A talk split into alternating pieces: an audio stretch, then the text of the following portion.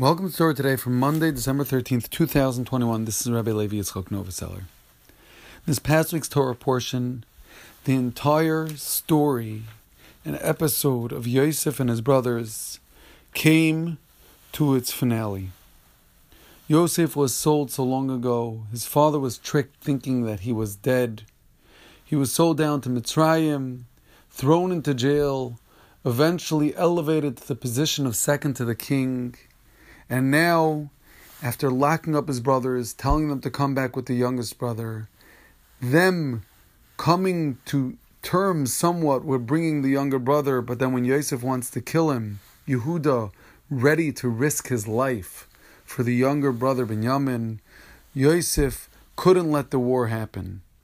The pasuk says in chapter forty-five, verse one, Mem Hey Aleph, Yosef lehesapik. He couldn't handle it any longer. He needed to reveal himself to his brothers. But it doesn't say he couldn't handle it. It says he couldn't handle it hanitzav for all those that were around him, gathered around him. Vayikra, and he called out and he said, Everyone must leave the room. Picture the scene.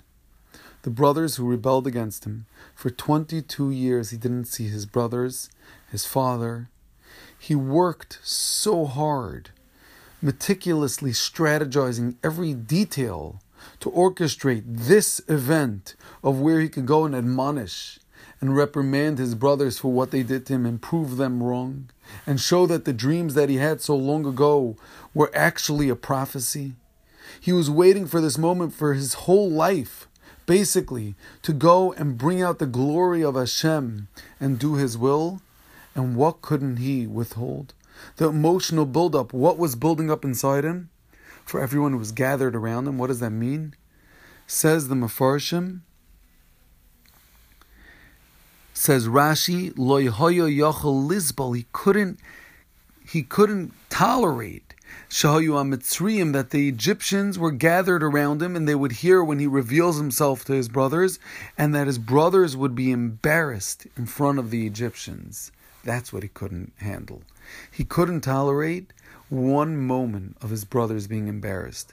With all the emotional buildup, with the decades of him planning, strategizing, manipulating, and orchestrating, not even telling his father that he was alive, not sending any messages, perfectly planning it down to the detail, and the whole emotional buildup after all the time he spent with his brothers, the brothers who betrayed him who tried to kill him, and now he was going and reaching that finale. What was he mindful of? Making sure they didn't get embarrassed, making sure they didn't have one extra ounce of busha, of embarrassment from the Egyptians hearing Yosef reprimand his older brothers. That's what he was worried about. And he had the mindfulness to send the Egyptians out of the room the Mefarshim say, at great personal risk. For Yehuda at this point didn't know that he was Yosef and he was ready to kill him, to sacrifice his life to protect his youngest brother Binyamin. But Yosef wouldn't embarrass his brothers. That, say the great rabbis, is what we have to take out. One of the great lessons of, yes, all the priorities and all the messages he wanted to get out, but a tiny embarrassment or a huge embarrassment is not worth it all. And that's where Yosef kept his bearings and was mindful of at this very moment, saying, I can't embarrass my brothers. I have to go and send them out.